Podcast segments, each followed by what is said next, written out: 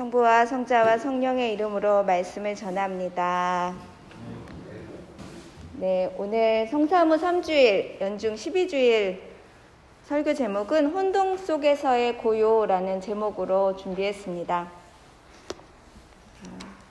언제나 새 세상은 혼돈 속에서 시작됩니다. 무릇 생명들은 새로운 자리로의 이동을 통해서 더 성장합니다. 연약한 새싹이 고요한 땅을 뚫고 소음 가득한 땅 밖으로 나오는 여정은 혼돈의 세상입니다. 조금만, 밖에 조금만 해도 새소리며 소리들이 얼마나 많이 들리는지 모르겠습니다. 새싹의 모든 순간은 처음이기 때문에 그렇습니다. 존재를 드러낸과 동시에 밟히기도 하고, 나오면 밟히, 발에 밟힐 수 있죠. 그리고 비도 햇살도 온몸으로 받아내야 하기 때문에 쉽지 않습니다.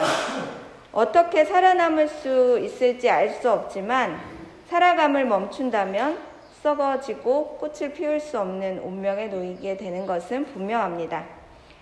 새싹이 두려움을 이겨내고 혼돈 속으로의 여정을 멈추지 않아야 나무가 되고 새들이 깃드는 쉼을 주는 너른 가지가 어, 될수 있음은 분명합니다. 요새 우리 교회에 새들이 유달리 많아졌어요. 뭐 왜 그럴까 잘 모르겠는데 보리수 때문 아닌가? 어, 밑에 보리수는 사람들이 다 땄어요. 뭐 오며 가며 사람들, 아이들, 뭐 장난삼아 따고 먹으려고 따고 많이 땄는데 그 위에 손이 안 닿는 곳에 보리수를 누가 먹나 마당에서 잠깐 놀다 보면 금방 보입니다. 새가 와서 딱 따가지고 하고 날아가요. 엄마 뱃속의 아기들도 그렇습니다. 아기들이 40주를 맞이하면 세상 밖으로 나와야 살 수 있습니다. 나오자마자 아기들은 어떻게 알죠? 울어요. 맞아요. 우리 진태가 잘 대답했네요. 뭐 거침없이 웁니다. 그냥 인정사정 없이 얼굴이 새빨개져서 웁니다. 처음 느껴지는 모든 감각을 온 존재로 배우고 익혀야 하기 때문에 두렵기도 하고 떨리기도 하고 막 울음 속에 여러 가지 감정이 교차합니다. 존재의 소리가 울려 퍼지죠. 혼돈에서 느껴지는 소리고 존재로 세상을 배우는 소리로 엄마를 찾습니다. 살기 위해서 울어버립니다. 이렇듯 생명은 혼돈 속으로 문을 열고 들어갑니다. 성경 속의 모든 새 시작은 혼돈 속이었습니다. 어둠이 깊은 물 위에 뒤덮여 있었고로 시작하는 세상은 혼돈으로 뒤덮인 처음이 금방 그려집니다. 수많은 작가들이 이 모티브를 가지고 예술로 이어갔습니다. 미술 작품 속 또, 또는 음악의 전주의 혼돈은 다가올 빛을 기대하고 어, 그것을 그냥 두려움이나 안 보이는 것으로만 느끼는 게 아니라 다르게 느끼게 합니다. 거기서 혼돈은 멈추지 않습니다. 지휘하고 조율하시는 하느님이 우리를 다시 창조의 세계로 동참시킵니다. 창세기 1장은 혼돈 속에서 질서를 잡아가시는 하느님의 선한 의지를 느낄 수 있습니다. 만드시고 뭐라고 하시냐면 참 좋았다. 참 좋았다 이렇게 얘기하십니다. 그렇게 말씀하시면서 본인이 어떤 뜻을 가지고 있고 세상을 만드는데 어떤 의지를 가지고 있는지 분명하게 드러내십니다. 그분은 혼돈을 기쁘게 받아들이시고 그것을 통해 다시 시작할 준비를 언제나 하셨습니다. 지위와 조율의 기회로 혼돈을 삼으셨다. 이렇게 말씀드리고 싶습니다. 혼돈은 그래서 대서사의 시작입니다. 노아의 방주 속에 40일간의 홍수 속의 비바람, 하느님의 세상을 다시 시작할 준비를 했던 혼돈은 새 약속의 기다림이었습니다. 예수님이 오시던 그 시대도 생각해 보십시오. 기다리던 메시아가 빛으로 오셨는데 그 시기에 두려움을 떨던 헤로데 왕이 저지른 그 잘못, 어, 사내 아기를 모두 죽여버려라. 태어나는 사내 아기를 다 죽여버려라. 이렇게 얘기하죠. 어수선하고 어둠 가득한 그 순간에 빛이 더 극명하게 드러나기 때문에 예수님은 우리에게 오셨습니다. 어둠뿐입니다. 두려움입니다. 절규하는 이의 목소리를 예수님은 들여, 들어주십니다. 사무엘을 얻은 한나, 또 눈물 속에서 아기를 얻고 사무엘이라고 이름 지었습니다.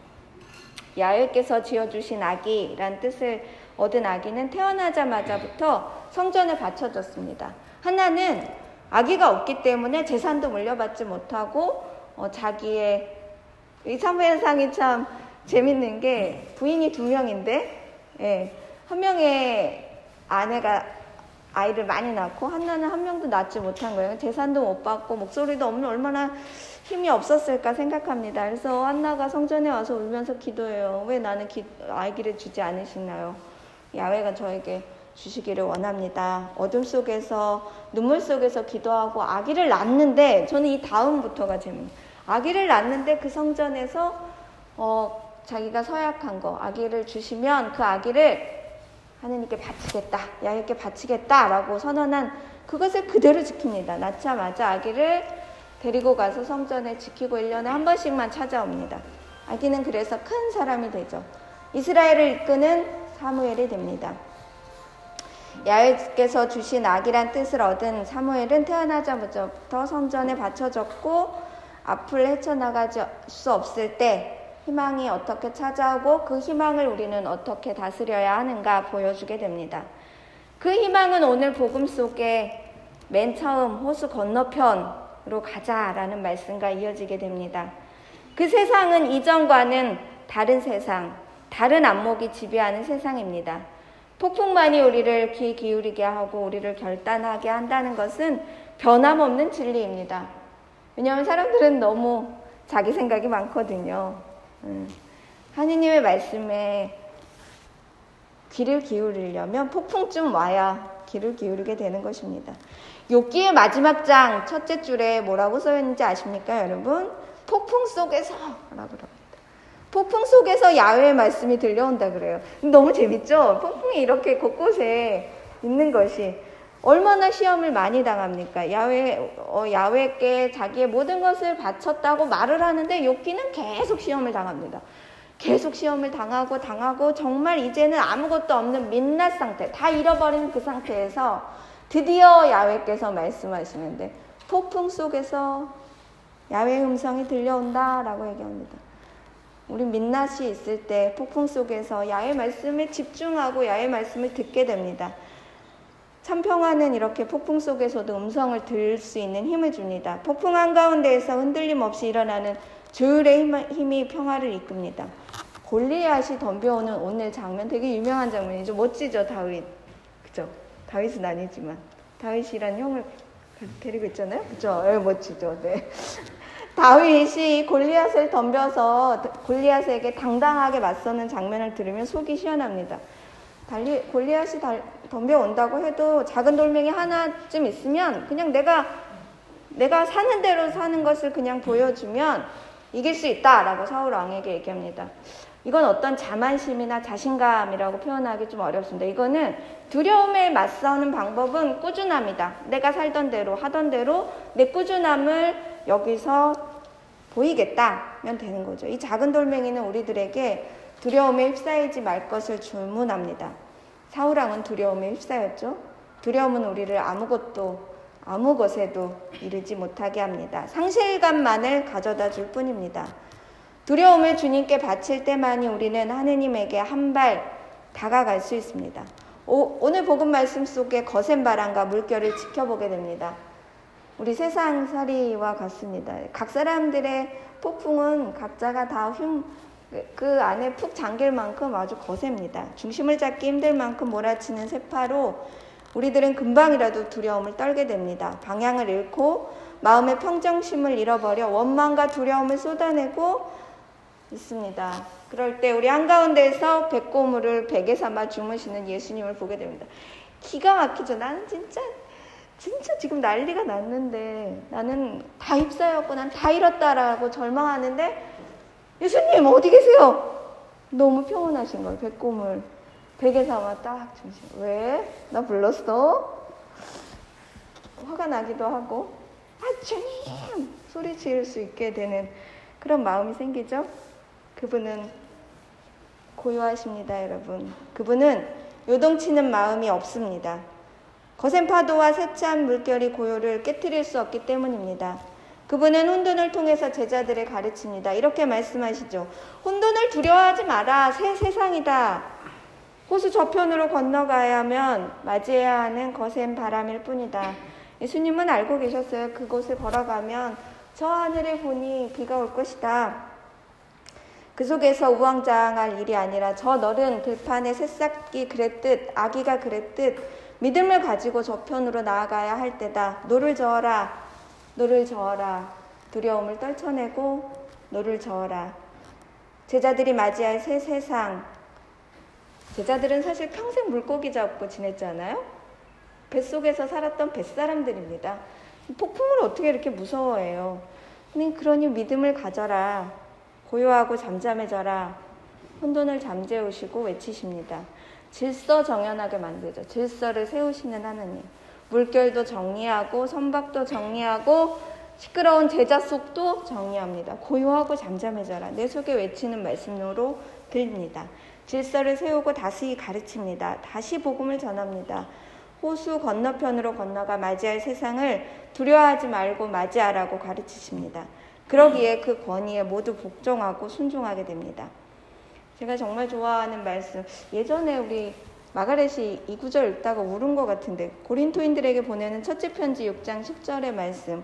슬픔을 당해도 늘 기뻐하고 가난하지만 많은 사람을 부유하게 만들고 아무것도 가진 것이 없지만 사실은 모든 것을 가지고 있습니다의 말씀처럼 고요한 마음은 외부의 어떤 순간에서도 어떤 욕경 가운데서도, 가운데서도 가질 수 있는 마음이고 그 마음을 통해 모든 것은 가능해진다는 것을 우리는 잊지 말아야 합니다.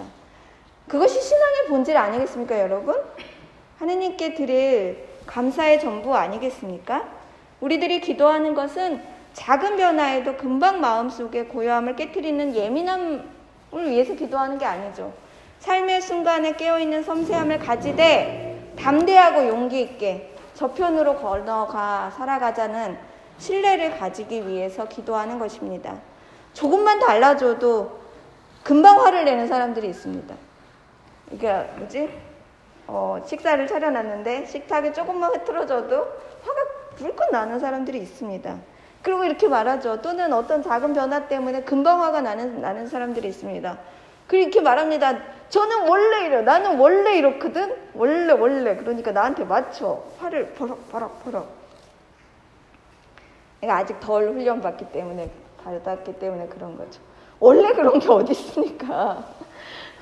외부는 외피는 언제든지 변할 수 있는 겁니다. 모든 어려움에도 불구하고 변화는 나를 성숙하게 합니다. 자꾸 변화하는 것 탓으로 돌리기에는 변화가 주는 선물이 어마어마하게 많습니다. 삶의 순간은 한순간도 변화하지 않은 적이 없습니다. 매일은 날마다가 다르기 때문에 그렇습니다. 또 나도 매 순간 달라지기 때문에 그렇습니다. 원칙. 내 마음 안에 품은 마음만 변하지 않는다면 사실 내 안의 외피들은 얼마든지 다른 결을 가져도 되는 것입니다. 아름다운 보석을 포장한 포장지가 다른 모양이라고 그 아름다움이나 가치가 달라지지 않는 것 아니겠습니까?